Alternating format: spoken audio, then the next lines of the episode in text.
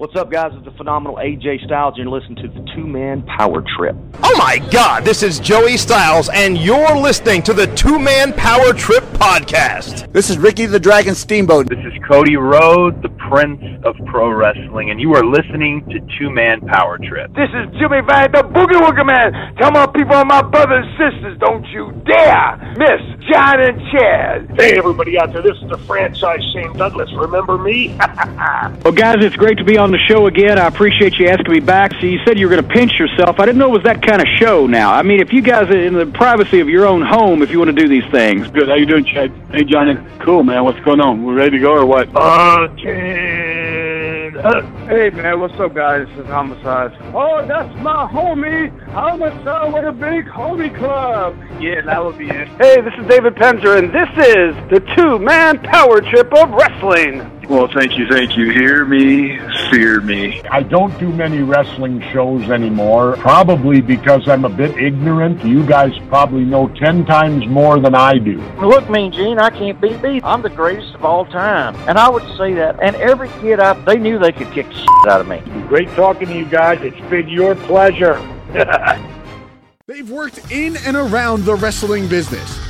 They've studied thousands of hours of wrestling, and now they bring to you the greatest legends, Hall of Famers, creative minds, and both current and future stars of pro wrestling.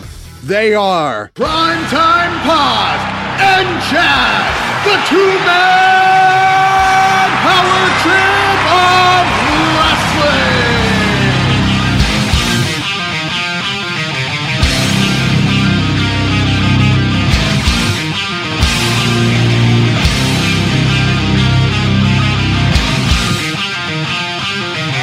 wrestle on television. People stay up all day long to see me wrestle on television. You run away from Dusty Rhodes, Magnum TA. I've been chasing you around the world, can't never find you. But I found you today. You want to wrestle me? I'll wrestle you. Plain and simple. You want to wrestle me? Plain and simple, Jack. You want to put your reputation and your career on the line. You want to wrestle me? You got it. You want to wrestle Ric Flair? Put your belt where your mouth is. You probably don't have any money. You probably spend it all. But put your belt where your mouth is. That's all I got to say. Nothing flashy about Ronnie Garvin. I'm flashy in that square circle. How's that? Next week, I'll be here. You want to wrestle me on television next week? Don't walk away from me, Garvin! Don't walk away when I'm standing out here! You want to wrestle me on television next week? I'll buy the whole damn hour! Uh, right at the top of the fence, Rick. Oh! Straddles the ropes and down. Garvin up. Look at him! Up on the top rope! Here he comes! Sunset flip! Two, three!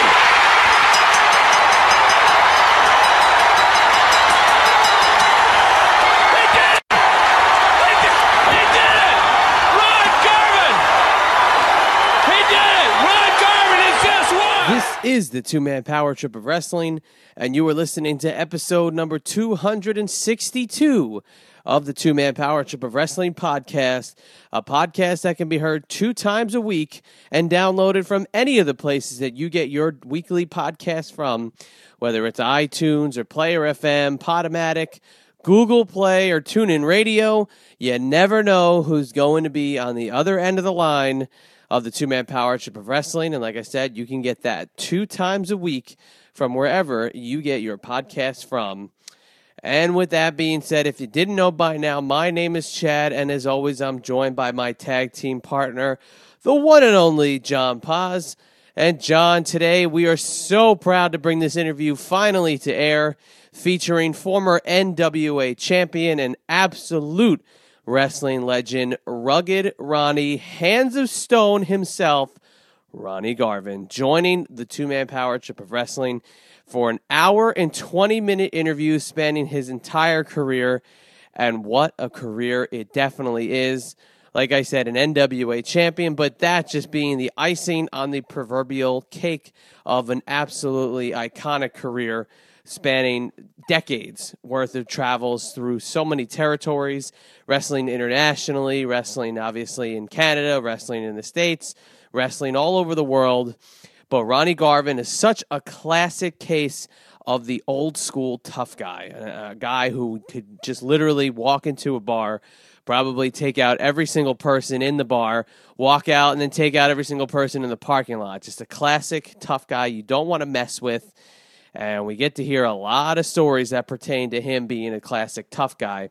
But there's so many great things to tackle in an episode with Ronnie Garvin, and it's hard to hit everything, but we try as hard as we can to hit the high points of his career and obviously talking Ric Flair in the NWA Championship, talking his personal feud with Randy Savage and how that played out even when they ended up back in the WWF together in the late 80s after having a gigantic feud uh, personally uh, earlier in Randy Savage's career.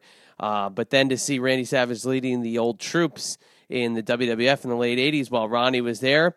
We kind of get to uh, dive deep into that, but then also we kind of look into the relationship he had with a lot of different promoters. Uh, we talk about his relationship with his stepson, Jimmy Garvin. I mean, there's so many things that I'm so jazzed up while we're recording this because this is an interview that I think will help define what this show is. And please, I'm going to stress this again in a few minutes, but please spread the word of the two man power trip of wrestling. The guest list speaks for itself. I know John is chomping at the bit to talk Ronnie Garvin. I haven't even discussed the great feud with Greg the Hammer Valentine, which, if you listen to our episode, our two year anniversary episode with uh, Greg the Hammer Valentine, we cover his take on the Ronnie Garvin feud. But, John, that's what I want you to lead off with, if you can. Talk about that feud, how much you and I personally love it. It's one of our favorite feuds of all time.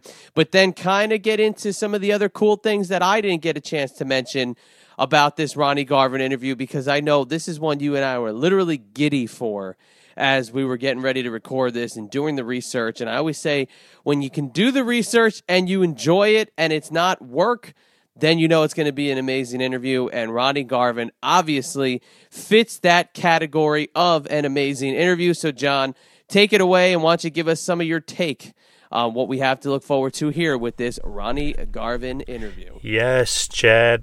Back again the two man power trip of wrestling, and we are killing it lately with legends and big names. And I absolutely love, and this is my favorite part, is when we have a big time legend a huge guy that I was a fan of for many, many years. Somebody I really enjoy. And this is the type of guy that we love having on this show, going a little bit old school and throwing it back there with rugged Ronnie Garvin, aka the Hands of Stone. And one thing, like you mentioned, and one thing that we do definitely talk about in the interview, is that he may be small in stature to some, but he is a legit tough guy and he can definitely kick a lot of ass, and it's awesome to uh, hear some stories of Ronnie Garvin and to hear some of the stories about Andre the Giant and things like that. But it's great that you, you know you think of a guy a certain way and you're like, man, this guy's stiff or this guy's tough, and then you find out he's a legit tough guy who can you know legit kick these guys' ass. It adds to the allure of the guy, adds to the legend of the guy, and it definitely adds to Ronnie Garvin a bit. And I just love that kind of going in because when you look at some of his feuds and some of his epic feuds, like against Ric Flair, for instance, for the NWA World Heavyweight Championship, and you think, man, those guys are stiffing the hell out of each other, and then you think to yourself, wow, Ronnie Garvin and you know his Hands of Stone could probably legit uh, kill Ric Flair right now, and and we go into depth about the chop fest that they had and that awesome feud that they had and him winning the NWA World title. So that is definitely a high water mark in this interview for sure. And then, of course, you know, we're going to talk Vince.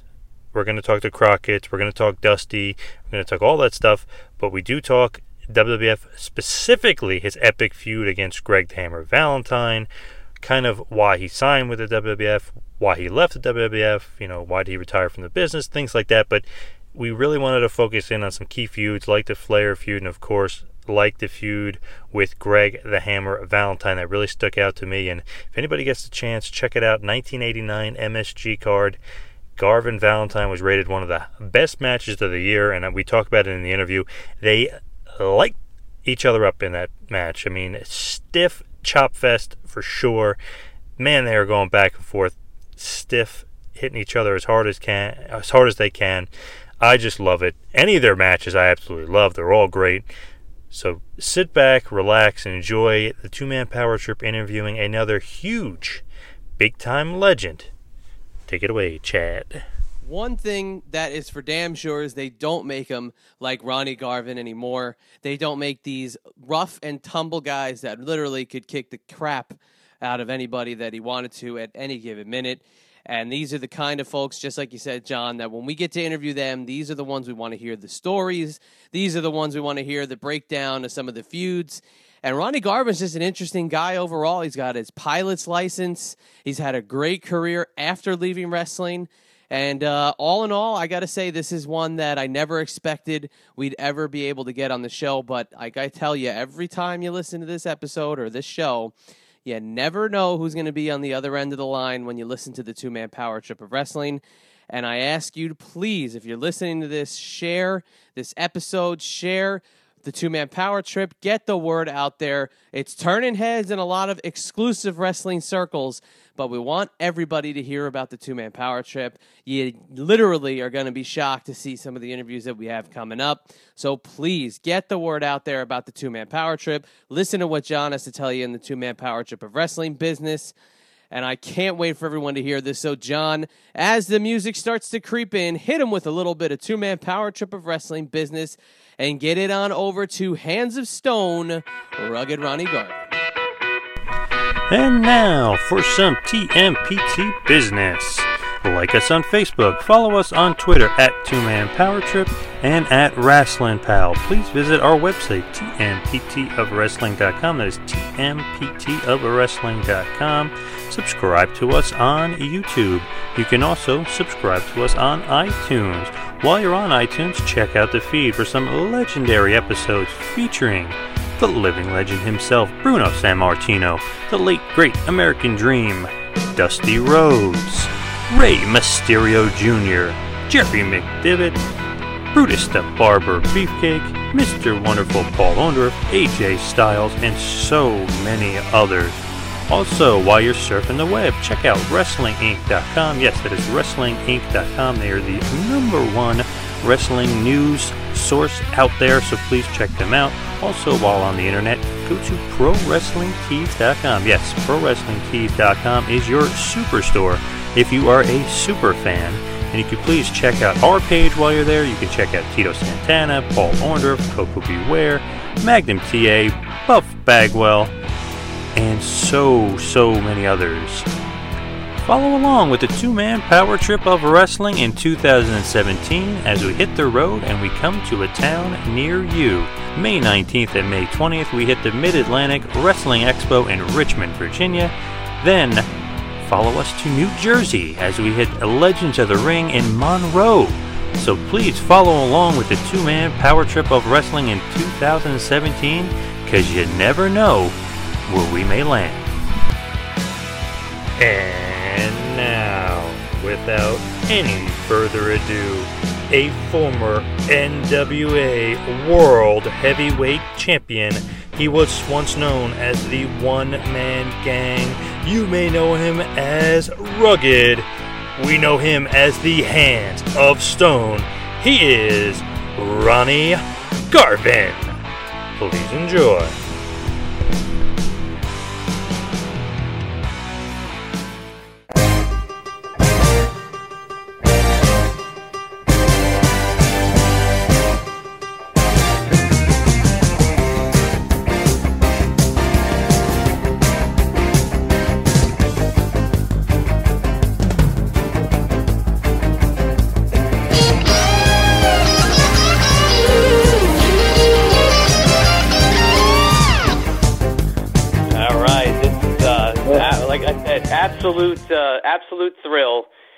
Uh, to say the least. Because joining us on the line tonight is an absolute 100% legend of professional wrestling. And I love introducing somebody with this. He's a former NWA World Heavyweight Champion. He's been known as Rugged, but we will never forget his Hands of Stone. He is the one and only Ronnie Garvin. Thank you so much for joining the two man power trip of wrestling. Well, it's a pleasure.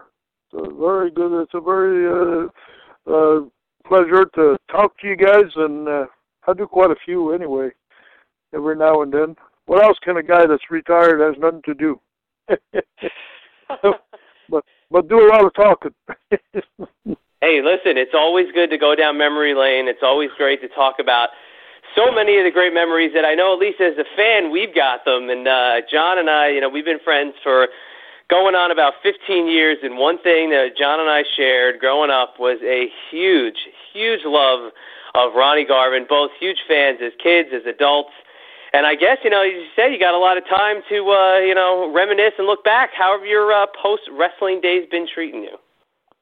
Oh, fantastic. Fantastic. I'm the luckiest man alive. I've been doing about anything I want, uh, fishing, hunting, and uh, I do a lot of uh, uh, appearances, sign autographs, stuff like that. Always staying busy. So not, nothing is boring. And I run into a lot of guys. That, uh, I run into a lot of guys that uh, I was down at a luncheon in Tampa, and there was probably 25 wrestlers there, old timers. And uh, I, some of those guys I hadn't seen in 35 years. Oh wow, yeah, no, that was a big one. That uh, that luncheon. There was a lot of guys. Uh, that was a uh, that was a pretty big event. But you know, like you said, you haven't seen guys in 35 years. You know, when you see somebody that you haven't really talked to in that long, like, what's the first thing you guys want to, uh, you know, you want to dig into after uh, finally syncing back up? Well, the first thing you try to figure out who they are, and if they don't have a name tag, well, you're out of luck. you got to ask them, "What's your name?" and some guys don't change, but some guys, uh, you know, you you just uh, they're they're bigger, they're older, they're grayer, they're bald, and so anyway, that's part of life. We all change, you know. And I'm, I imagine it's the same thing with me. When they look at me, they probably don't know who I am. no, that's uh, that's awesome. Yeah, these conventions and these events, there's there's so many cool things going on now, and it seems like you know every couple of months you see a new one. Whether it's down there in Charlotte with the Mid Atlantic Fan Fest, or there's a lot of stuff going on in the Northeast, or obviously WrestleMania has become like you know the uh, like the Star Trek uh, convention scene every year for WrestleMania. It's always a big deal, but uh, I guess that kind of says you know says that the wrestling business is doing okay, but I guess this is an easy question because it's usually a yes or no. But do you get the chance to ever watch any wrestling now in 2016? Nope, I have not watched wrestling on television probably in oh, I, I want to say 15 years or more. Uh, for some reason, I don't know when it's on. I don't watch a whole lot of TV except for maybe the Weather Channel, so I know what how to dress when I'm hunting or fishing. stuff like that. Nah, I'm not much into TV. Uh, I think I watched more television during this past election than I ever I've watched in 25 years. Because it, it was kind of a pretty entertaining. you know, just yeah. To, yeah, I think it was.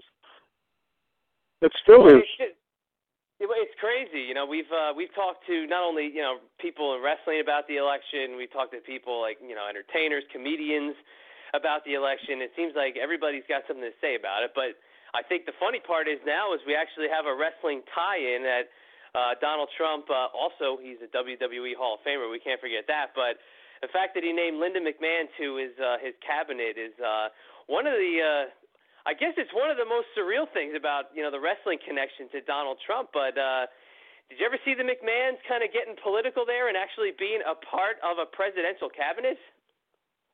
Well, you know, I, I Linda McMahon will do a great job. She's a very, very, very smart lady, and uh, but you know, I I never knew till about I guess a couple of years ago that he was in the Hall of Fame that he had wrestled. I never knew that. somebody told me, and I looked it up, and uh, something with uh, uh, whatever Vince cutting his hair or something. I don't know. I didn't see the match but somebody was telling me all about it, and I said, "You got to be kidding!" And uh, he's in the Hall of Fame. Crazy, crazy well, times, crazy. Yeah, yeah. Well, that's uh, that's the world of entertainment. You know, what what can you say? If it's successful and, and makes money, go right ahead. I mean, I'm for it. he uh, he actually he he beat up Vince and he shaved Vince bald. That's uh. Oh, that's did that he? was Yep, that was Really? Is there a video? There's got to be a tape of that. I'd never. I'd love to Oh, see yeah. it. Oh yeah, it's, it's probably YouTube or or the WWE Network or something like that. Yeah, they'll they'll definitely uh, they'll Yeah. definitely have it.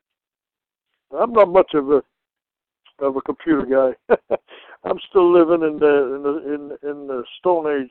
I, I communicate with uh, smoke signals. So uh, on a windy day, uh, I'm uh, I'm out of luck. no, uh, my wife does the computer thing.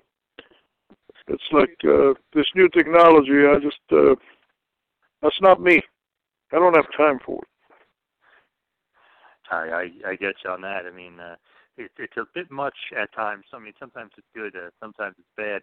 But uh, one thing that's great about it, and that I saw not too long ago, somebody actually put together um, a little bit of a highlight video of you and Ric Flair and that legendary feud. So sometimes you go on YouTube, you find some cool stuff, and I just definitely, I mean, I wanted to get into your time in the NWA, in Jim Crockett Promotions. Can you kind of take us back to that Ric Flair feud because that's kind of the first thing that sticks out in my mind. You guys, I was in the NWA all my career. oh yeah, yep. But You definitely, know, I never. I don't think I ever wrestled till at the end. Uh, the WWF. Uh, every promotion I wrestled from the beginning of my career was NWA. You know, well that that was the the, the biggest, largest organization in my days. You know, the oldest, and the oldest. It was way, way before uh, WWF. You know, so yeah, uh, to me, wrestling, you know, I tell people, a lot of people, you said, uh, well, a legend. I, for some reason, I don't buy that, you know, but yeah, it's a compliment. I'm not, I'm not, uh, you know, but I don't consider myself a legend. I just consider myself somebody that wrestled, made a living, and uh, did the best I could. And uh, the only way you're going to make any money in any business is you that you're going to go into it is to get to the top. And I, I did that. And uh, I don't know. After that, it kind of lost his lust, lust and and uh, the traveling, and I, I had enough. Uh, in WWF, well, that that two years I spent there, then that's when I really decided to uh, to hang it up.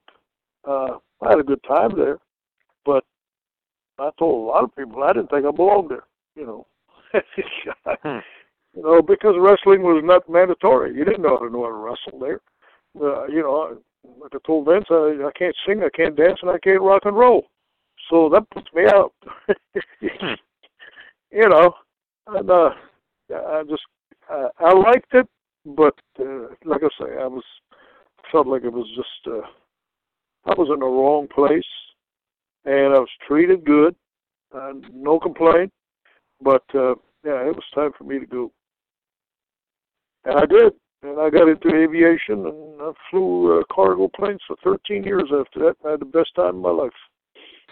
As a matter of fact, if I would have started flying cargo when I was 20 years old, I probably would have never wrestled. That's how much I liked it. You know. But it is what it is. You know, I had a great career, no complaints, and uh, very fortunate. that would have been bad uh, for us Ronnie Garvin fans, though. uh, I think it is a compliment. You know, people say a lot of things in it, but to me, it was strictly a job. Believe me, that's how I treated it. I went to work and uh, couldn't wait to get home. You know, and I, I had other, uh, I had a lot of fishing, a lot of hunting in my spare time, but the wrestling was my main game. You know. You know, and uh, I don't think I don't think I don't think if I'd get into wrestling today, uh, that I could do that. Hmm. There's no way I could do what they do. You know, I um, you know, wrestling to me was wrestling. Today it is uh, they call it wrestling, but I don't see a lot of it. You know, I have uh, well, it, it, it was like that almost after about five, five, six, seven years after I quit. You know, a lot of talking. There's a lot of, uh, which is great. I mean, it draws big crowds, and but I actually think wrestling is dead all over the country. In in in the sense that you have big crowds, you have uh, WrestleMania, you have a lot of pay per view, But imagine this: there was wrestling in towns uh, like the Carolinas. There was two cities every night of the week, week after week after week. The North Carolina, the Georgia, the Florida the territories, the Oklahoma, the Texas. They were wrestling every single week in the same town, and and they were packing them in, in you know small venues, smaller venues, but it kept thousands and thousands of wrestlers uh, working. There was 32 different promotions. You never ran out of work. Today, I don't know where they'd go.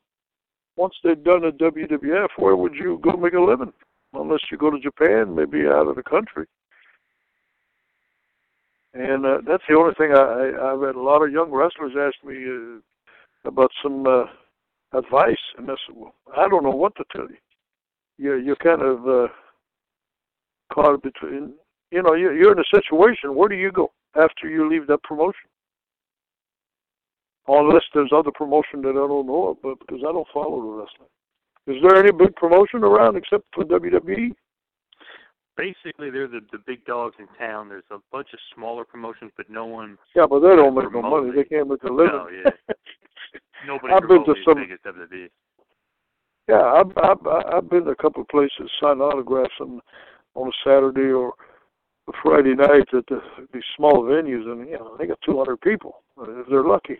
You know, and I'm going, wow, you can't make a living doing that. You know, and I guess they do it just for fun or, or you know, for, for their own pleasure. Yeah. But you know, every everything changed. Every sport's changed over time. You know, wrestling is what it is today, and 20 years from now, or even sooner, it'd be something else. It'd be wrestling, but it'd be in a different uh, format. Format, you know. Definitely. You know, you mentioned before um, you you know basically you know it's strictly a job for you, but you don't consider yourself a legend. We definitely consider you a legend. But you did reach the top of the mountain. You were the NWA World Champion, which not a lot of people could say, and especially at that point when the NWA title meant so much. So, what was it like winning the NWA title from Ric Flair? Well, it was a nice big paycheck. That was my bottom line. I, I, everything else did not excite me, and I tell that being honest, honestly, uh, yeah, yeah, I accomplished something. Yeah, I can't say it didn't didn't do it, but it was my main goal was was, uh, you know, get to, to to the top. Money. The whole thing was the object was money. Is what? How much money do I make a year? How much money? Uh, I'm looking at my retirement. I'm planning everything in my life, and uh, a lot of people didn't do that. You know, I didn't go to bars drinking. I'm not a partier, and I didn't. uh uh, have all the women in the world like Ric Flair. I didn't uh, uh, ride the limos. I told people, I says, if you see me in a limo, I'm driving it. you know, I'm going to be with the little the guy in the front with the little hat driving the limo. you know, uh, my both of my feet are on the on the ground. You know, I, I'm not uh, never dreamed. You know, the only uh, dreams I had is to be successful. But uh, you know, and uh, I, I tell people, I says, I'm just like anybody else. You know, I put my pants one leg at a time, you know, and uh, just like everybody else. And uh, I had a good life, and I uh, really appreciate the wrestling fans. Without the wrestling fans, you, you know, you wouldn't make any money. You would, they made me a living. You know, the fans paid my way. Everything I have today is because of wrestling fans. Absolutely, yeah. Yeah, and a lot of people don't realize that. You know, the glory and all the rest. I can. I'm not interested in that. I mean, really. And uh, ever since I quit wrestling, I don't ever tell people I wrestled.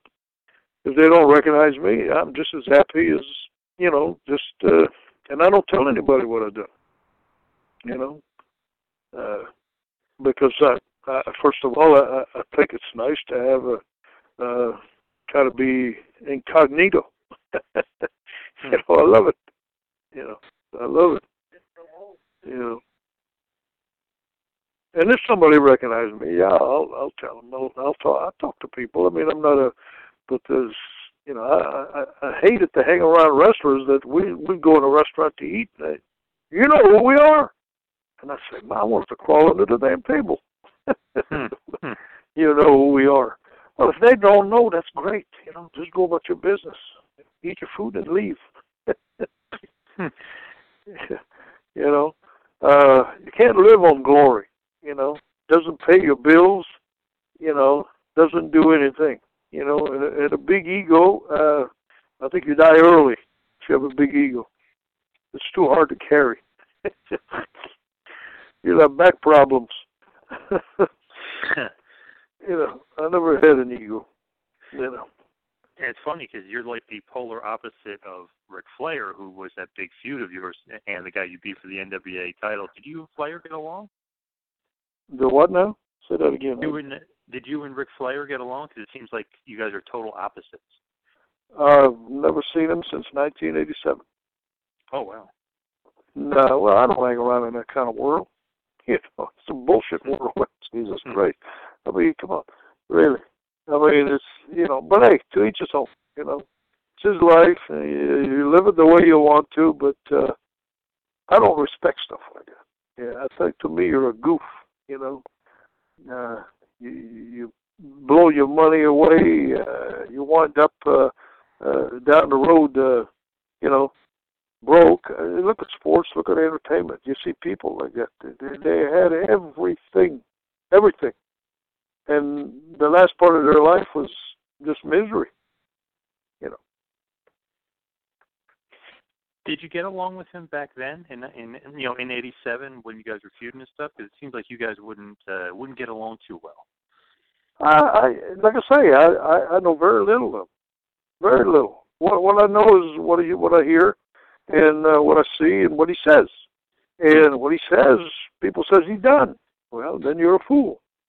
You know, I mean, if uh, to me that's not the kind of life that I want to live. Hmm. You know, uh, you know, why, why go through all that and and and and at the end of your life, like I said, uh, you know, heard uh, financially the guy was hurt. Uh, heard all kinds of story. I don't know if it's true or not, but uh, you know, I wish him the best. I mean, he's never done anything to me that, uh, but you know, I respect people that are are are, are down to earth, people that uh, accomplish things uh, without having to brag about all their feats in the world, how many women I slept with, uh, how many drinks I can have in one night, and uh, and uh, you know, driving the Mercedes and taking limos and uh, what was it? Uh, the this, the famous line he used to have. Uh, uh, The limousine ride riding, jet flying, son of a gun. yeah, yeah, you know, and uh, uh, anyway, no, I, I, I got got along. I got, I got in the ring with him.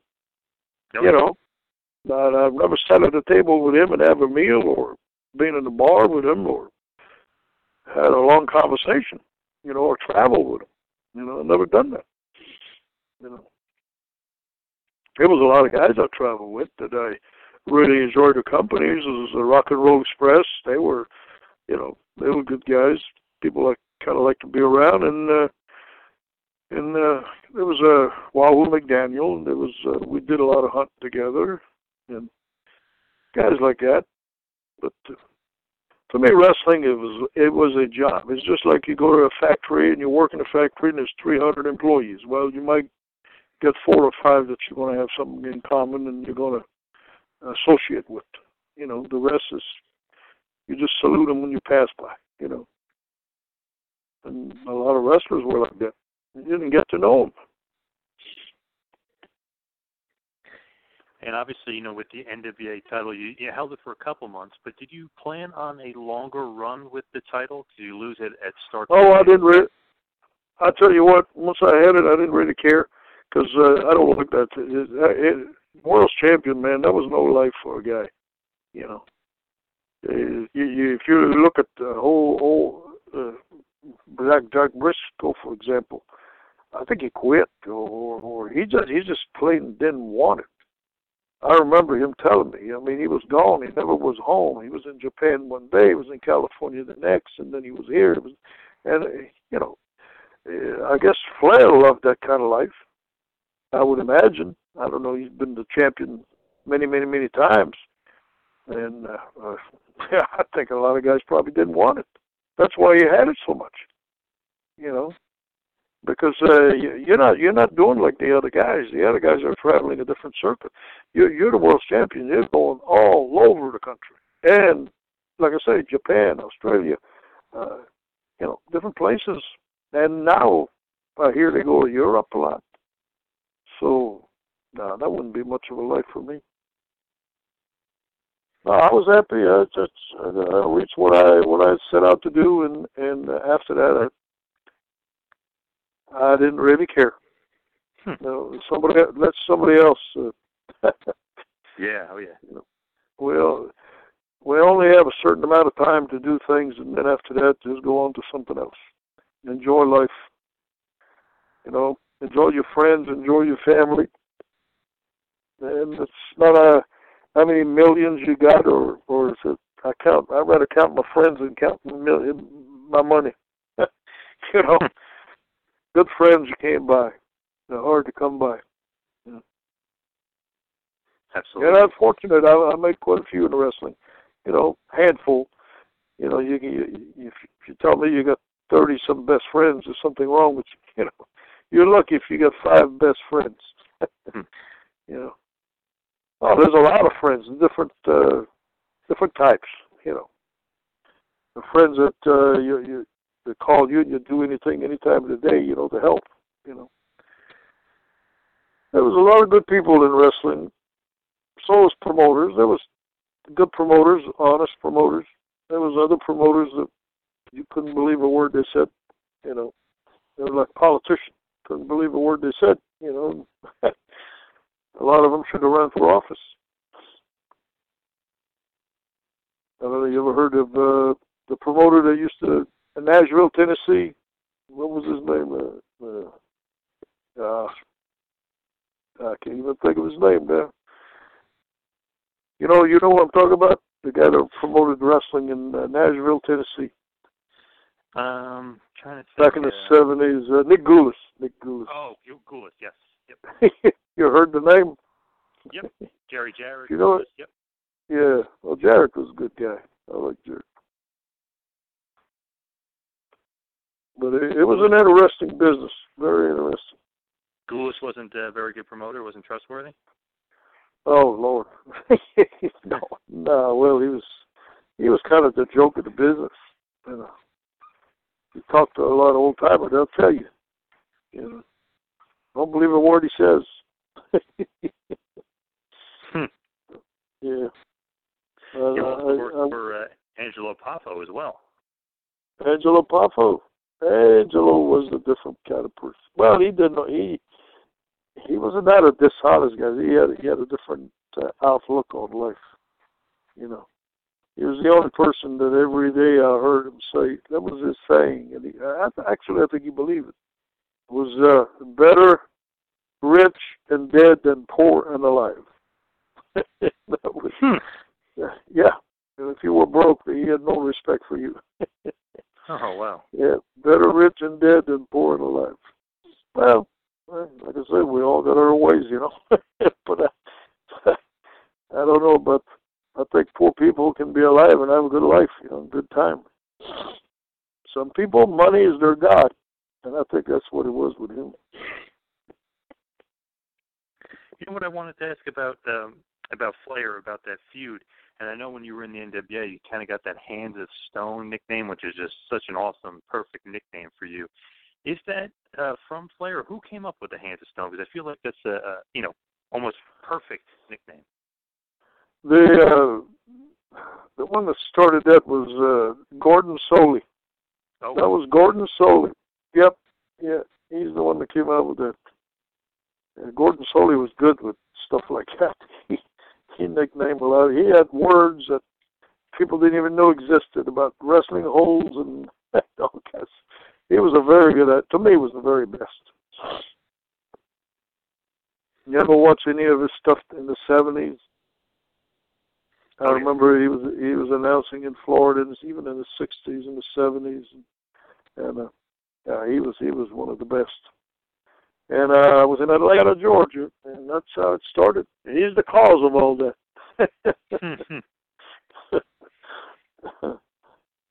and it, it just it just stuck. And Yeah, so was just, uh, so was when they called you One Man Gang too. It felt like the perfect nickname for you. yeah. Well, I, I I was that was before they had uh, the one uh, that went to New York. Uh, what was his name? Akeem.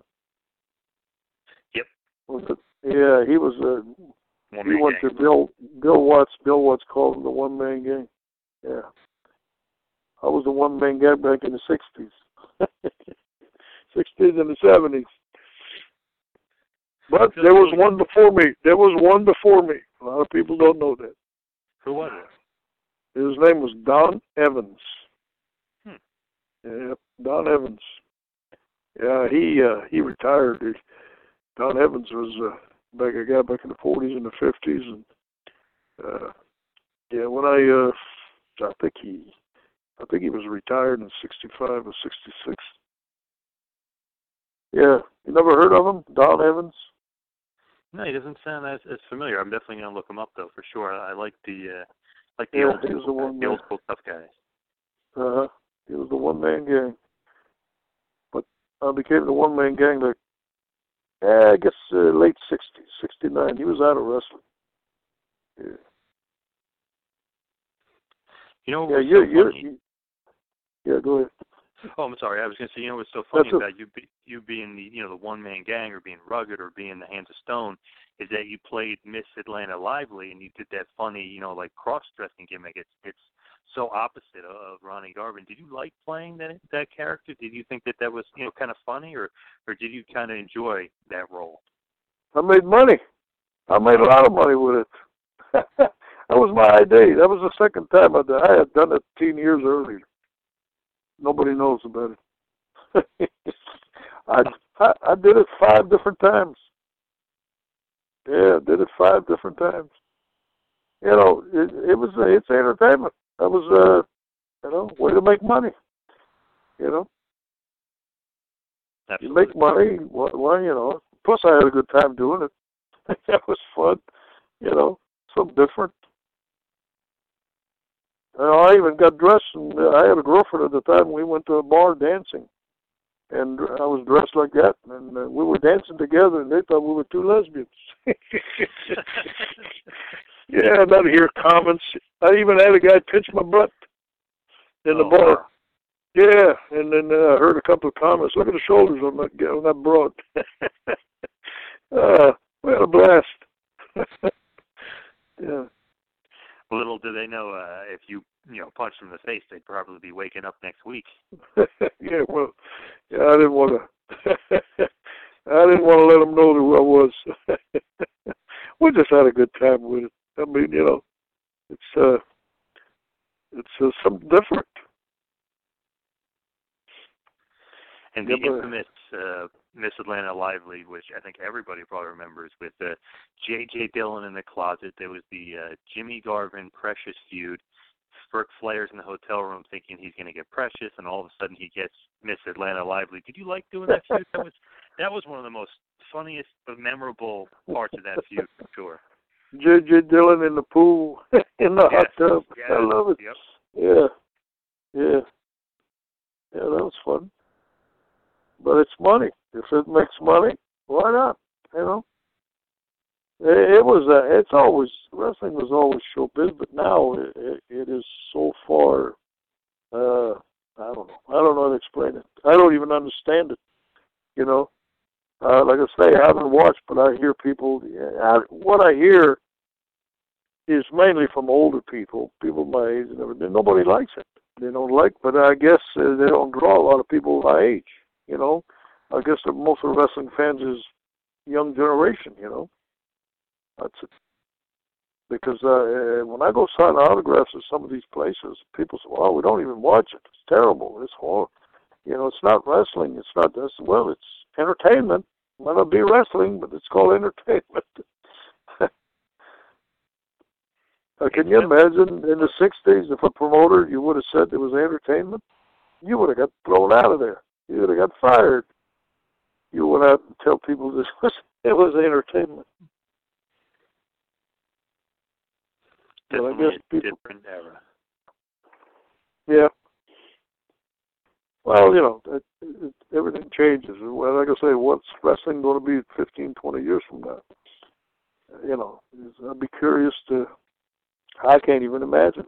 You know, because what they do today is is is uh, it doesn't make any sense. You know, I've I've seen some some clips of stuff. You know, and I'm going, my God, that's not wrestling. And uh, and uh, you know another thing uh, is a lot of guys they all look alike. You know, there's not too many guys that got their own identities. Everybody dresses basically the same way. What's you know, not exactly identical, but same kind of style. I don't know. I just uh, and uh, and I call it the trampoline act. There's You're right, yeah, unbelievable things. Know, we we had on um, Manny Fernandez not that long ago, and he was you know basically saying the same thing. These guys all look alike, they dress alike. Uh, it's you know, there's no psychology. Yeah. Uh, nobody. Well, you know, I, I go by. Uh, if you go back, uh, say, in the '60s, and you were in the dressing room, and I was with guys like Kowalski, Hans Schmidt. Uh, you know, guys. I don't know if you remember Bull Montana, uh, Bull Curry, Wild Bull Curry, uh, Johnny Valentine, and Wahoo McDaniel, and, and and you were with guys that uh, the Crusher, and and and uh, you know, they all look different. They all look different. Every one of them was was his own. Uh, I mean, it was it was amazing, you know, and uh, nobody copied anybody. Now they all do the same moves. My God, I think the last time I watched a wrestling match, there was uh, I think 15 clothesline in the whole program. Every match had clothesline, clothesline. That's all they know how to do. I'm going, man. There's hardly any wrestling. I don't know what it is now. It's probably even worse. I don't know. Do you watch a lot of it? Yes, definitely do. But it, I I don't watch it with the same you know love as I did years ago. I like to actually watch more of the old school stuff than I do a lot of the new school stuff. Uh-huh. It's like uh, you you hear well, you know, two weeks before the oh, this guy's going to be the champion. I'm going, this is crazy.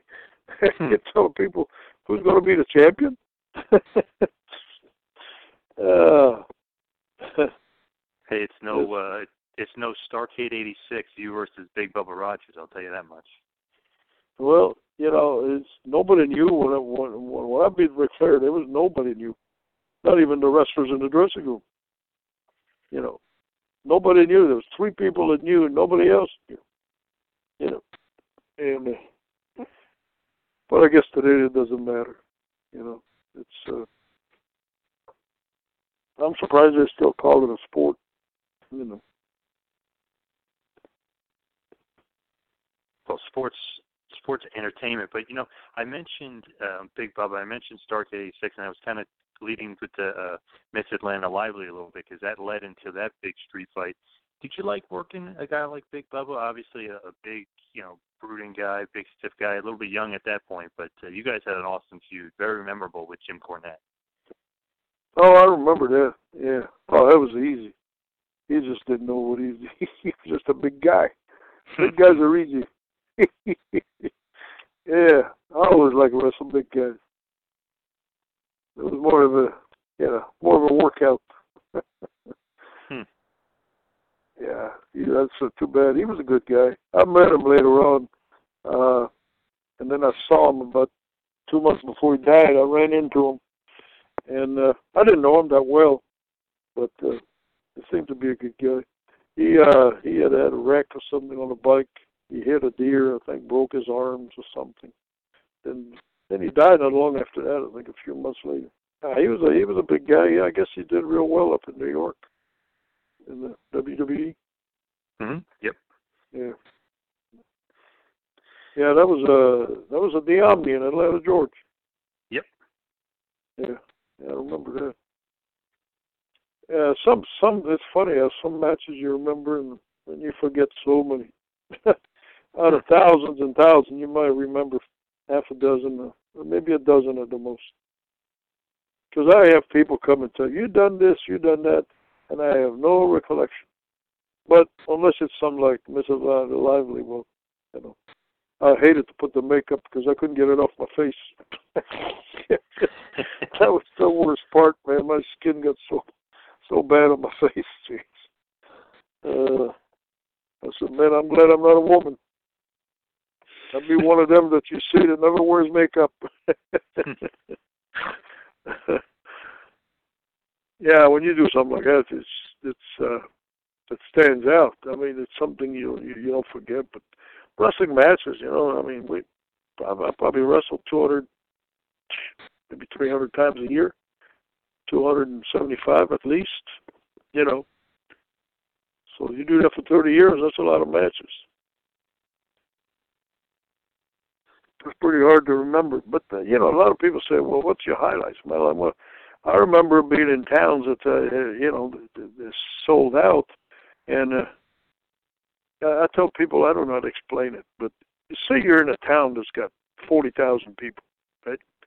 And Mhm. you sell out, you sell out a gymnasium that holds twenty five hundred people, right? And uh, you are actually doing better than a guy packing Madison Square Garden in New York City. You have accomplished a whole lot more. Because look at the population in New York. Hmm, true. And look, look at the popular, look at the people you can put in Madison Square Garden. And if I'm in a town that's got forty thousand people, and I'm putting twenty five hundred in the gymnasium, and it's sold out, I have accomplished more than selling out the Madison Square Garden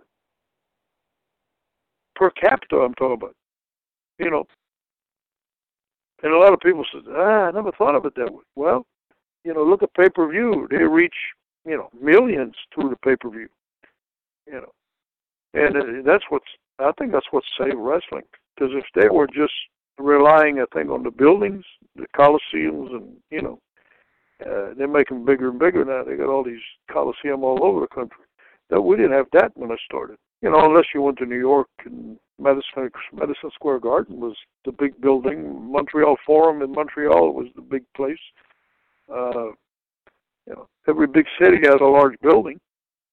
But now look at the size of these coliseum, twenty, twenty-five thousand people.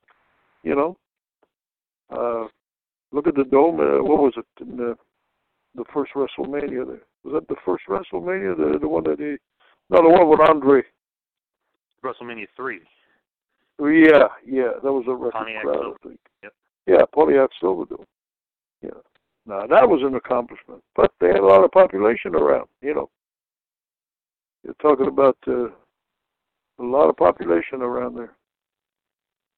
But that was that was a great, uh, a great accomplishment. Yeah, a lot of people don't think about that. I've wrestled in smaller towns with uh, six wrestlers on the card, you know, and and uh, back in the '60s, and and you'd have uh, 1,500, 2,000 people.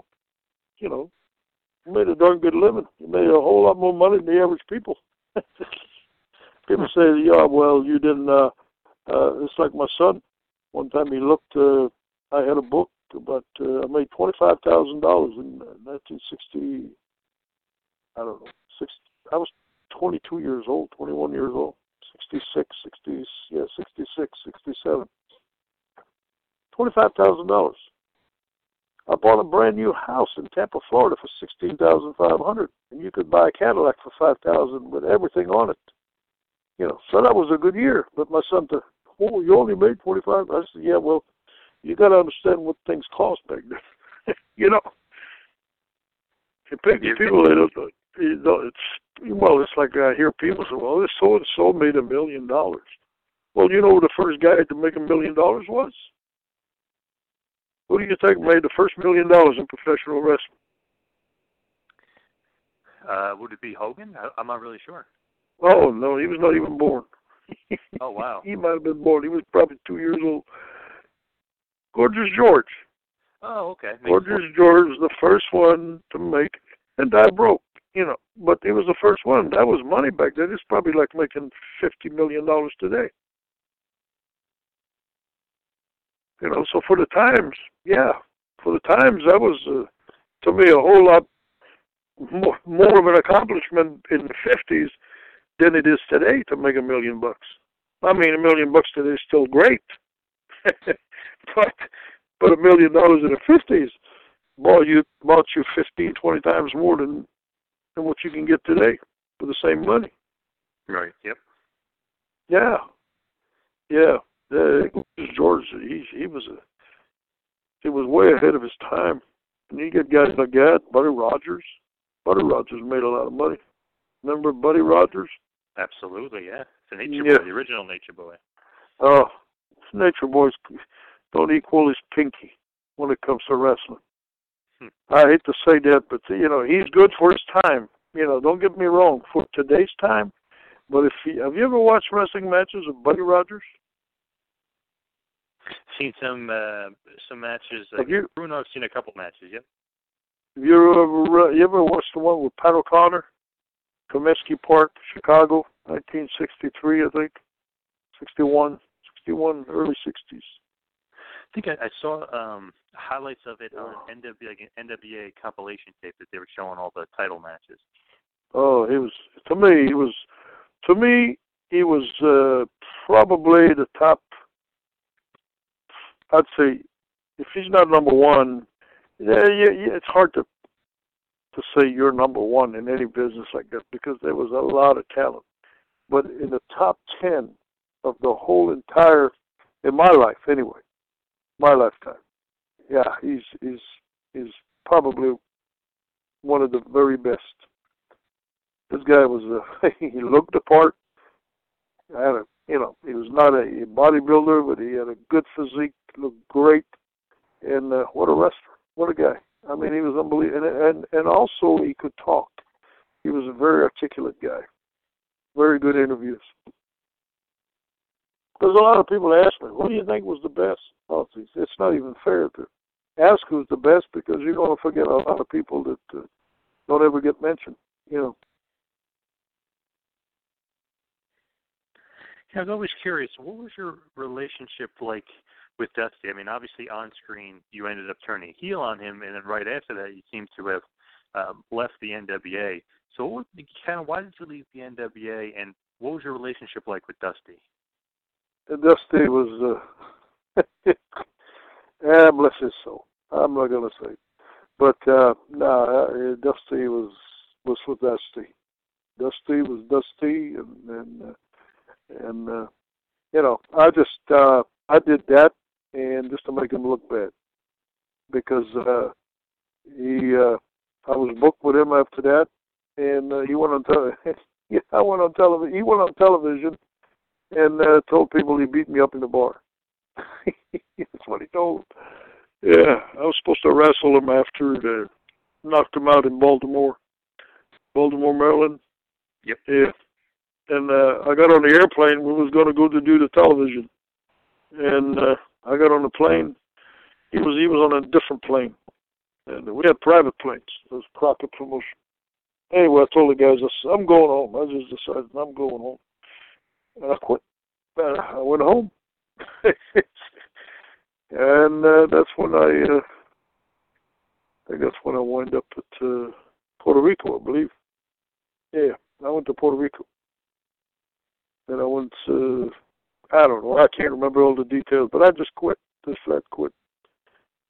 You know. So that's all he could say was he beat me up in the bar. He got his revenge in the bar. I got beat up supposedly in the bar. no proof. No proof, though. Nah, Dusty was just bless his soul, rest in peace, and that's all. I, I just I, everybody has their own way in life, and you know, uh, there's a lot of guys like that. You know, a lot of guys that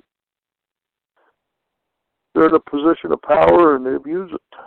Uh, I never did care. I uh, that's one thing. I was a self-employed man all my life.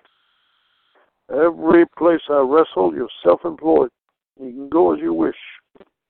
And there's a lot of a lot of wrestlers used to complain all the time. That's well, you know, you're free to leave anytime. Nobody is holding you prisoners. But you know, if you want to be independent in life, you got to save your money. Because if you got money, you're independent. You can go wherever you want. You can quit. You can, uh, and uh, I think there was a, some of the guys that, you know, just couldn't afford to do it. I guess. They hold you up, and then they know they got you.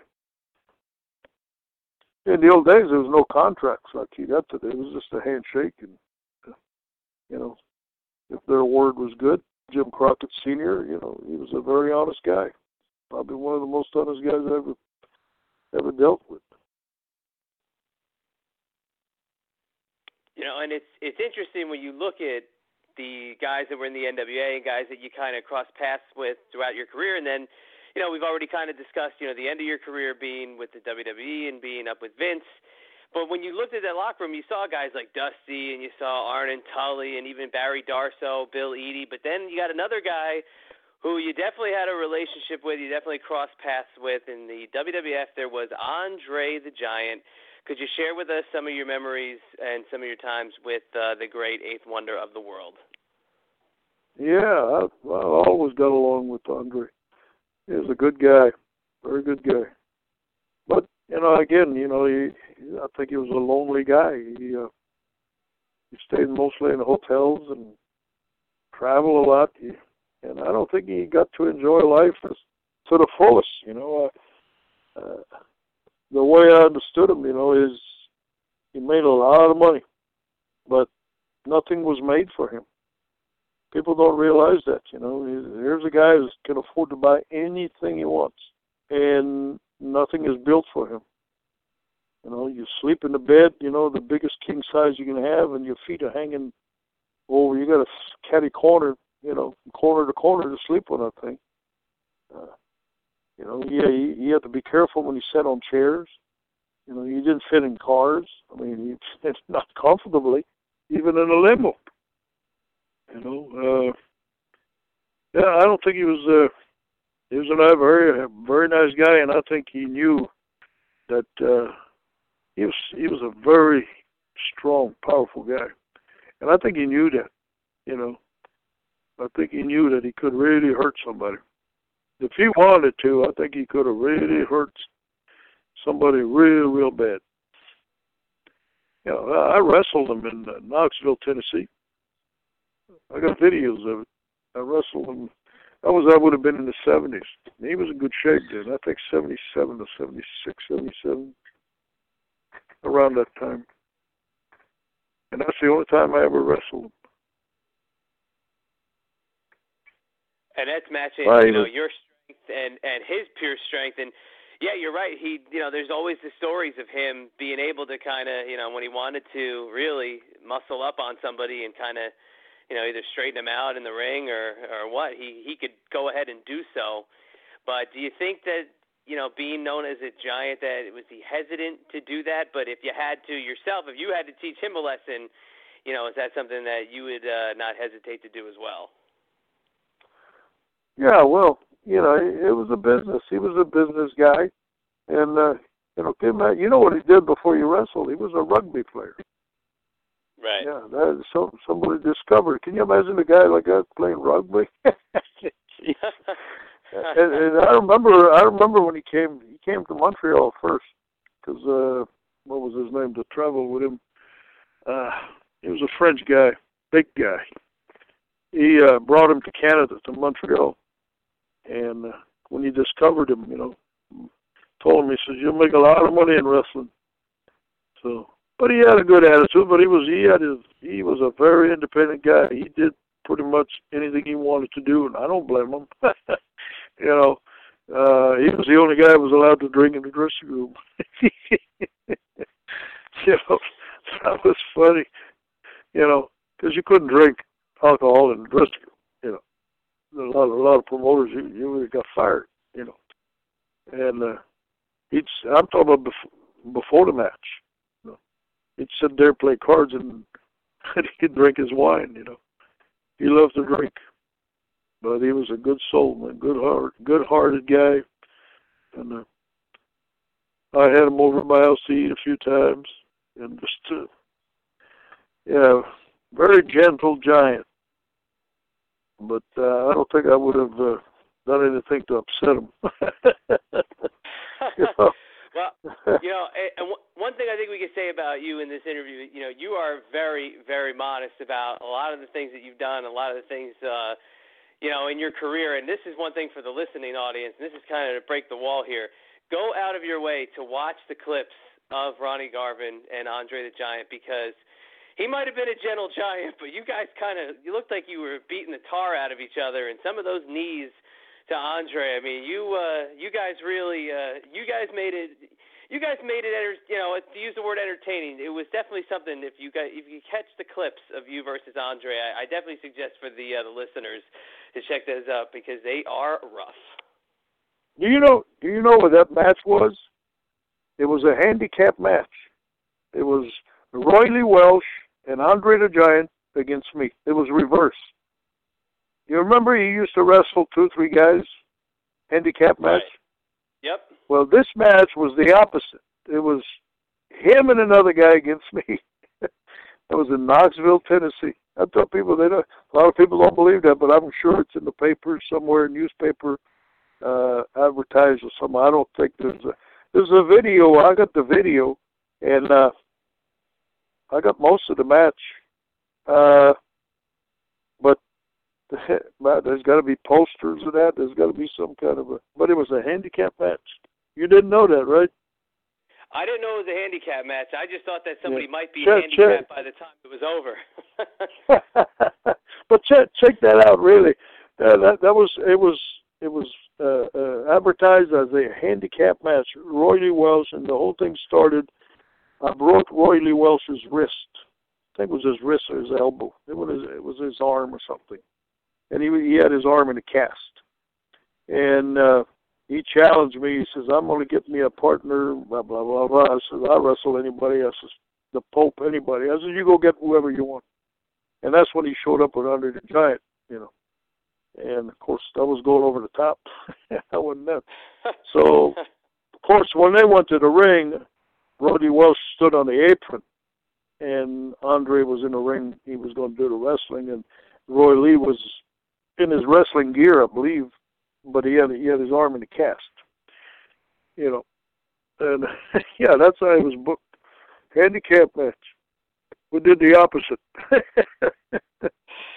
uh, which, is- which is different. It sold out the Coliseum. Coliseum in Knoxville sold out. So, again, it's all about money. you know, that's why it's a job.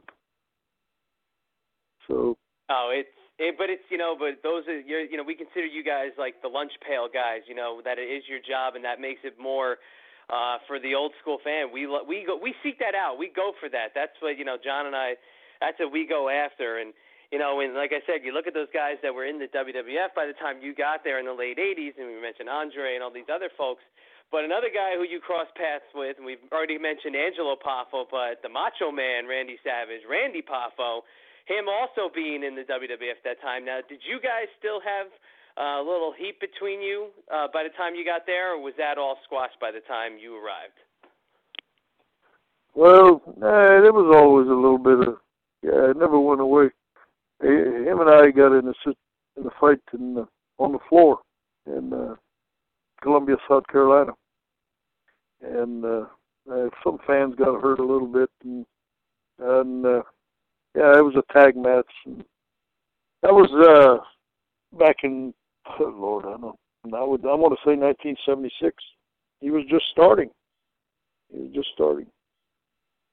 And then I went uh, up there and I, I, I owned 20% of that promotion. The Poffos, I had 20% of that promotion. So, yeah, that didn't last but, but three years, I think. Two and a half, three years. Well, Randy, Randy was a, a good performer. He was a good, good wrestler. He looked good. Uh, you know, he was just a funny cat. He just, uh, you know, I don't, I don't think he trusted anybody. You know, he was always on the lookout for something, and and and, and uh, I don't know. I, I there was one guy, him and his dad. I have never been around people. Uh, I don't know if they mistrusted everybody, or or I don't know. I never could figure that out. You know. Of course, I never was around him 24 hours a day, but uh, I, he was not acting when he was, uh, you know, just just always uh, on the lookout. He, he reminded me of a of a some kind of a I don't know, but somebody was going to sneak up on him. You know, he, he, he didn't look the type that was very relaxed. You know. he's got to uh, he's got to switch to decaf. You know, he's a paranoid rattlesnake. He's uh he's Yeah, probably. like somebody's. Yeah, he, he acted like a turkey on the lookout. You know how turkeys do all the time. They're always turning their head right, left, right, left. but uh, no, he, he well, he was very successful. You know, made money with him. I wrestled him quite a few times. You know, and uh, again, you know, the money was the bottom line. You know, and I, I respect people. He, he he was he worked hard. He too bad he died so so young, you know. But uh, you know what are you going to do? The guy was a good performer. That's all I can tell you. I don't know him much about this. I just watched him from a distance, and I said, you know, and, and I, I kind of uh, just shook my head. I said, you know, I never never met anybody like that. Of all the people you meet in your life, you know, there's a few that just stand out. You know, for whatever reason, I don't know. And uh, Lanny, his brother, was total opposite. You know, Leaping Lanny was just cool guy, relaxed, uh, easy going. you know, just total opposite. It's a good thing about brothers. You never know which one, uh, you know, which, personality you're going to end up with. But it's just kind of interesting when you hear your, you know, your career and you watch it. Obviously, like we have, you know, you see that it, it was such a, it was a great job for you, and it was something that made you so, you know, it, it just it drove you to to make yourself better and to make your life better. But by the time you were finishing up, that a guy like the Macho Man Randy Savage, who you had some issues with, was the champion at the time in the company that you were leaving when you you know when you left uh, you know wrestling full time. But when the champion is the guy who's supposed to be driving the houses, did you think that the WWF, you know, in the in the, the schedule that they had, you've already established that that was crazy. Um, but was the champion the guy really driving the ticket sales, or was it more about the WWF at that point? Uh, there was uh, the WWF was. I never had wrestled WWE, WWF at the time. You know, I never had wrestled. I almost went one time when Vince Senior was promoter. Was a promoter. I think it was in the seventies or something. Uh, thought about going there, and uh, but for some reason I never went. And it was something at the end there. Uh, I think the way I got there is Pat Patterson had called me. Somebody called me, and because I, I was uh, I was out of the NWA, and I think I had came back from from Puerto Rico, I believe.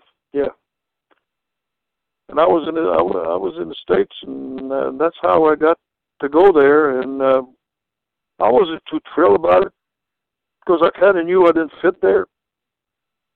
You know, and uh, uh, Macho Man fit there.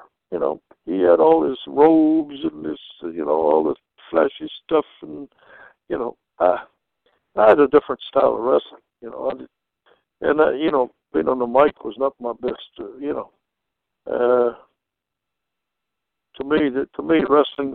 I was brought up on the old. When the bell ring, that's when the action is on. You know, all the entrance and all the rest, uh, the flashy stuff, and you know, didn't matter much. People came to see a fight. They're going to see a fight. You know, you want to see me dance? Well, you're in the wrong place because I don't do that. You know, that was uh, basically the, the the the mentality. You know, and I I went there and tried it out, and and I had my own airplane too at the time, and that helped. You know, I used to fly myself everywhere, and uh, and that that extended my career probably for another four or five years. You know, because I, uh, you know, th- th- these these commercial flights, they're not fun, really. You know, you do it day in and day out, uh, it gets old. Especially today, I wouldn't do that. I wouldn't even do it one time. Yeah. I, I don't even fly commercial anymore. I'm on a drive. You know, I'm not taking my shoes. I'm not going through all this. Sit there for two hours before your flight. You know, I would have quit the business. Hmm. yeah, that would have forced me to quit the business right there. You know, life's too short. You don't need aggravations. You know, eliminate them. You know, it's funny we were talking about the WWF and the sports entertainment aspect, and you know, you you kind of said it didn't fit you, but one thing about it that I remember so well, and it and it, and it fit you perfectly, was that feud with Greg the Hammer Valentine. I mean, man, you that was that was my that was my idea again. Ooh, Yeah. lit each other up with those chops. That was my that was my idea of uh, of uh, the the referee part. That was my idea because you know I went there and I said, man, what do you do here to get attention? I mean, they got all these monsters roaming around and they got all these gimmicks and all these. There was more things going on that uh, you know you- you're lost in there. You know, you how do you get attention? And uh, I figured, well, you know, uh, Valentine was the guy and that's how we uh, built up to the match where uh, I lost the match and I came back as a referee. And Vince liked it. I liked it, and they got me on the pay per view because pay per view was where the money was. You know, if you didn't make pay per view, you know, the big money was on the pay per view. By doing that, I got on pay per view, and uh, got on the uh, what what do you call that big event in the WrestleMania. I got I got on two of them, WrestleMania. If I remember right. But uh, that, that's where the the bucks were. You can wrestle in these coliseums and they're sold out. You're not going to make what you're going to make on pay per view. Right. Yeah, my, my my my whole career was nothing but a business business deal, money. Hmm. it was just like I was going to. I was a roofer. Just pretend I was a roofer. I get contracts and it's about money. I'm gonna do a good job and I'm gonna charge. high. I'm gonna have a high price. if I do a lousy job, I can't charge a high price. I won't stay in business. You know, wrestling is that's all it was to me is a business. You know, and uh, I could have went more places, but I've always stayed where I my where my goal. I was on line in line with my goal. I was making what I wanted, what I was happy with. I wasn't searching for ten million bucks. I wasn't searching. You'll get there, but and don't envy other people. Somebody makes twice what you make, man. What do they wind up with at the end of the year? A lot of people worry about that. You know, I, I just, but I didn't worry about nobody else but me. You know, and never envy people, never being jealous of people. That's the worst thing you can do. You start envying somebody because they got the bigger car and the bigger house, and uh, no, that's that stuff doesn't work. Yeah, I remember Tully Blanchard one time he used to tell me, he says, ah, you can't hang with the big dogs. I said, nope, sure can't, man. I says, I'm not, I'm a little tiny dog, and I'm a cheap little tiny dog. he still tells me about that. When I run into him, yeah, he had two Mercedes, one for the wife and one for himself. Hmm. So, well, well, okay, go right ahead, man. Live the life. yeah, if I'd have a Mercedes back then, it would have been parked anywhere. I was on the road. You know. So, yeah, it's life is uh, is is it's kind of a uh, everybody has I don't know how to explain it, but everybody has a life.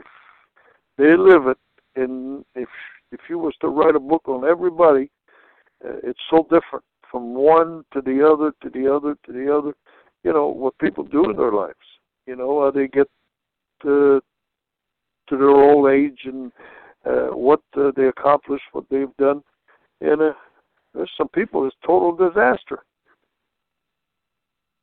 And that's what I told my son. I keep telling him, and he's good. I, I'm, I'm very proud of him.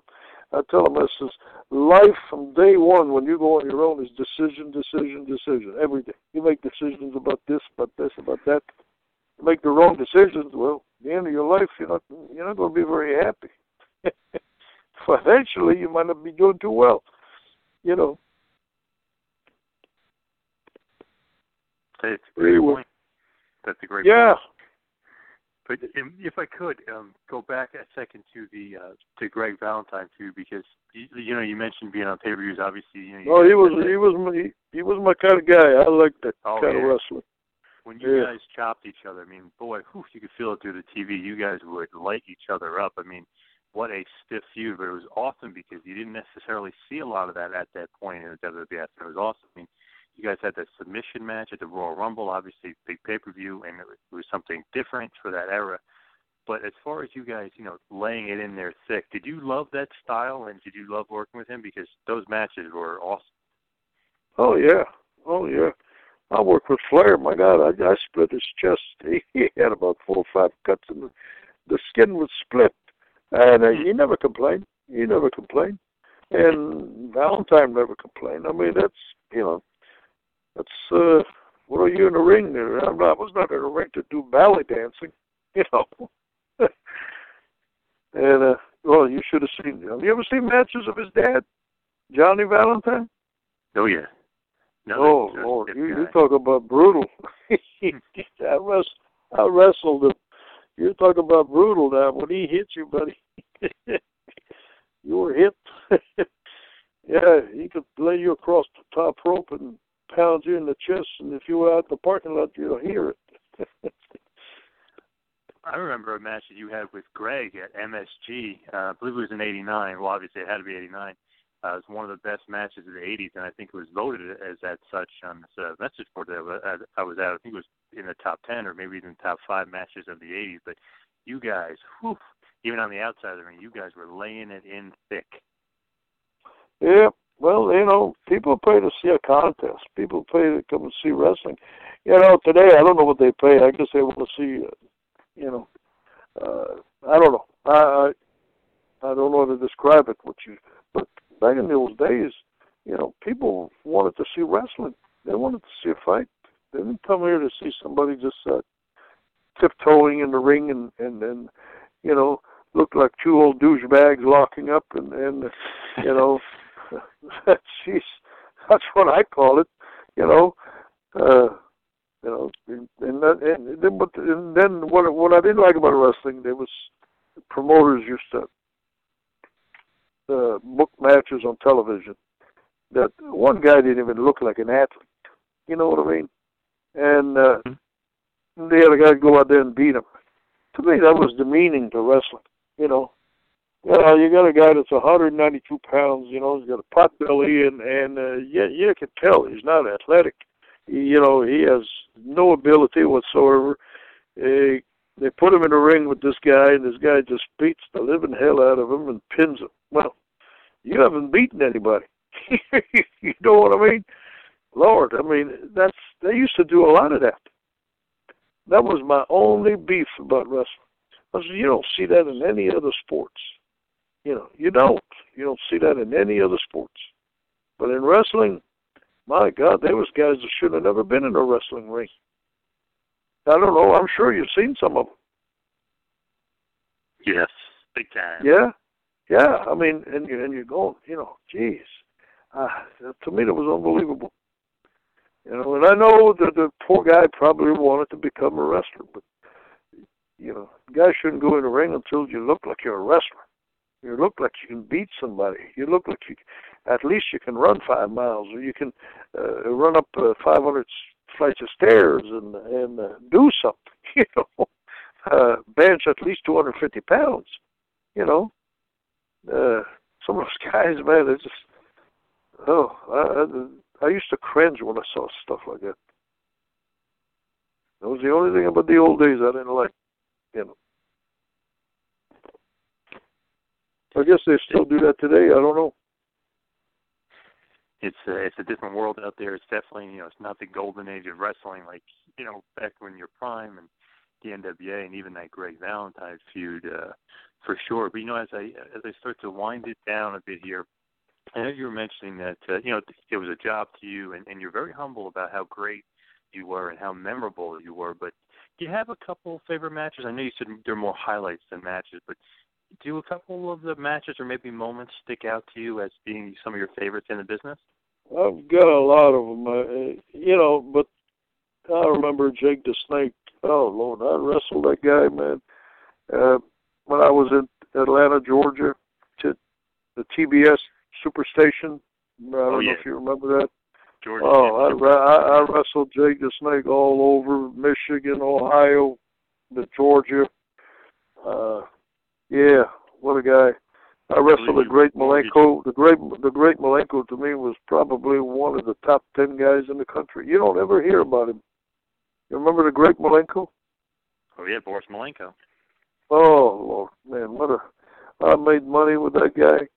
Uh, Greg Valentine, Ted DiBiase in Georgia, Ohio, Michigan.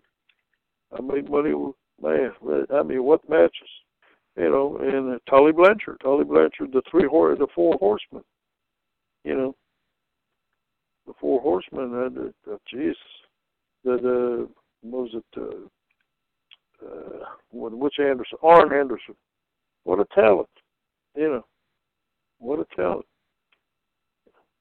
Oh, you had some guys that I really enjoy, like uh, Mr. Perfect. What a guy! Man, what a wrestler. Yeah, it is, and I'm sure I'll forget some. You know, there, there was a lot of good, good talented guy. It was definitely the the golden age. And you mentioned uh, Jake the Snake Roberts. Didn't you guys do an angle where you you mortgaged your house in order to get a rematch against him? Yeah, something like that. Yeah, yeah, yeah. I, there's so many things. I've some come back to my mind, but but I remember wrestling, and my God, we beat the dog shit out of each other. I come back, we had strap matches, and I remember coming back, I had whelps all over my body for weeks, and he did too. We just strapped each other. Yeah. But you know, you want to make money. You, you, you know, you you got to put an effort in whatever you do. You know, and if you don't keep your body in shape, and and you know, I used to love it. an hour match was nothing for me. You know, I just, I didn't care. I wrestled. I wrestled uh, Ric Flair one, uh, one Sunday afternoon. We wrestled for one hour, and I wrestled him at night in another city. We flew for another hour. It was two hours in one day. Wow. Yeah, yeah, yeah. That was that would have been about eighty-seven, I guess. Yeah, I think we went to Cleveland, and then from Cleveland, Ohio, we went somewhere else. But anyway, we I remember flying, and but it was uh, two-hour matches. I mean, wrestled two hours that Sunday. That was a that was a good Sunday. That's the way I look at it. You know, good Sunday. It's painful, but good Sunday. Very rewarding. Especially for those fans that uh, got to witness uh, that chop fest for an hour. That would be uh, unbelievable. yeah, that's one thing I can say about him. He he he was in shape. You know, uh, I don't know about the rest of his life, but I'll tell you what, uh, he was in shape. Because I remember I used to be able to get a. You remember the Stairmasters? Oh yeah, yep. The machines in the gym. I used to program the thing on high and do one hour on it. And I saw him in the gym one time. He was doing that too. Yeah, I'd do an hour nonstop. As high as I could get that machine. But working out, you know, is important. It's, it's good to work out with weights, but if you're not conditioned, you know, 30 minutes into the match, man, you should be just be warmed up, you know. yeah. It's like that line that uh, they used to say about Greg Valentine. It takes him about 20 minutes to get warmed up. Yeah, yeah, yeah. there was a lot of guys. There were some guys that was in tremendous shape, you know, and uh, and and you you could tell too, you know. That's the Macho Man was in good shape, you know. You had guys that could could go a long time, you know, never run out of gas. Hmm. And I th- I think it uh, it it affects your work. When you're in good condition, people can tell, you know, and and plus, I don't think you get a, you get hurt as bad. The better condition you can put your body in, you know. Because I'm still walking and I, I don't hardly have any problems, so I'm very fortunate. Very fortunate. because I run into guys and they say, "Man, you haven't had any knee replacement, haven't had an elbow." I said, "I never wore knee pads. I never wore elbow pads either." You know, today they're all wrapped up. You know, elbow pads, knee pads. That's something I never wore. So I, I guess I'm one of the lucky ones. You know. Hmm. Very, very lucky and, and a very great career. And you know, before you kind of mentioned, you know, your son is doing well, which is really good. But I wanted to, to ask you about your stepson, uh, gorgeous uh, Jimmy Garvin, Jimmy Jam Garvin. Now, I think a lot of people don't realize that he was your stepson, right? Everyone probably assumed that he was your brother because of the angle on TV. Yeah, I guess. Yeah, when I when I married his mother, he was I think he was 13 years old or something. Yeah. Uh, I haven't seen him in Lord, probably 15 years, maybe. Oh, I, I don't know. No, we never kept in touch. I, I, uh, yeah, I heard that he was uh, even flying, flying for U.S. Air one time, I believe, because uh, he he was a pilot also. But I haven't seen him. We never kept in touch. I don't know where he's at, where he lives, or you know. Well, kind of life takes a different direction, you know.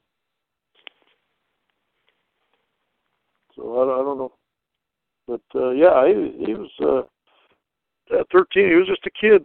I think he had uh, he was in Tampa, Florida, and I think him and Mike Graham had wrestled uh, an amateur match, the, the trying amateur amateur wrestling back then. You know, uh, in high school, I think, or something. I can't remember all the details. But him and Mike Graham were about the same age. You know who Mike Graham was? Oh, absolutely. Yeah, yeah, yeah, yeah. Yeah, yeah, I think him and Mike were the same age. Yeah, that was a that was a fun uh, summer that that that time we did that thing about uh, with Flair and Precious. uh, yeah, there's some good memories. That was uh, very, very memorable for sure. yeah. yeah, there was another one too they did with uh, what was his name? Uh, shoot. crazy guy. Well, he had a crazy gimmick. He used to roll his eyes in his head and all that. And short, stocky guy. He's oh, from Kevin Boston. Sullivan. Kevin Sullivan. He grabbed him one time, took off with her. uh, Kevin Sullivan. Yeah, that's a guy I haven't seen in ages. I guess he's still living, is he? Oh, big time! Yeah, he's Yeah, doing very well. Yeah. Is he? Great, great. Oh Lord, I probably wouldn't recognize him. I haven't seen him. I think the last time I saw him, I think it was in in Georgia, way back then, eighties. Yeah, I'd say thirty-five years, probably. Uh, he still looks the same. I think you'd catch him. You'd uh, you'd see him Mhm. because he's still pulling off the uh, you know the the devil look. He's uh, he's actually Oh, is he?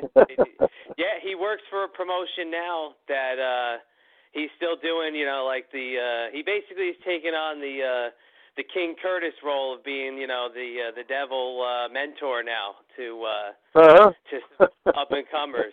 So he's uh Uh-huh. he's still at it. So, you know, as we uh as we start to wrap it up here and we uh we take the towel off, we throw it into the crowd and we get ready to uh drop the old Garvin stomp on this interview when you look back at everything and you kind of, you know, you, you like I said before, you are maybe the most humble guy we've ever spoken to because of the career you've had, and as fans of yours, we can obviously uh, we'll live it for you, man, because we loved it.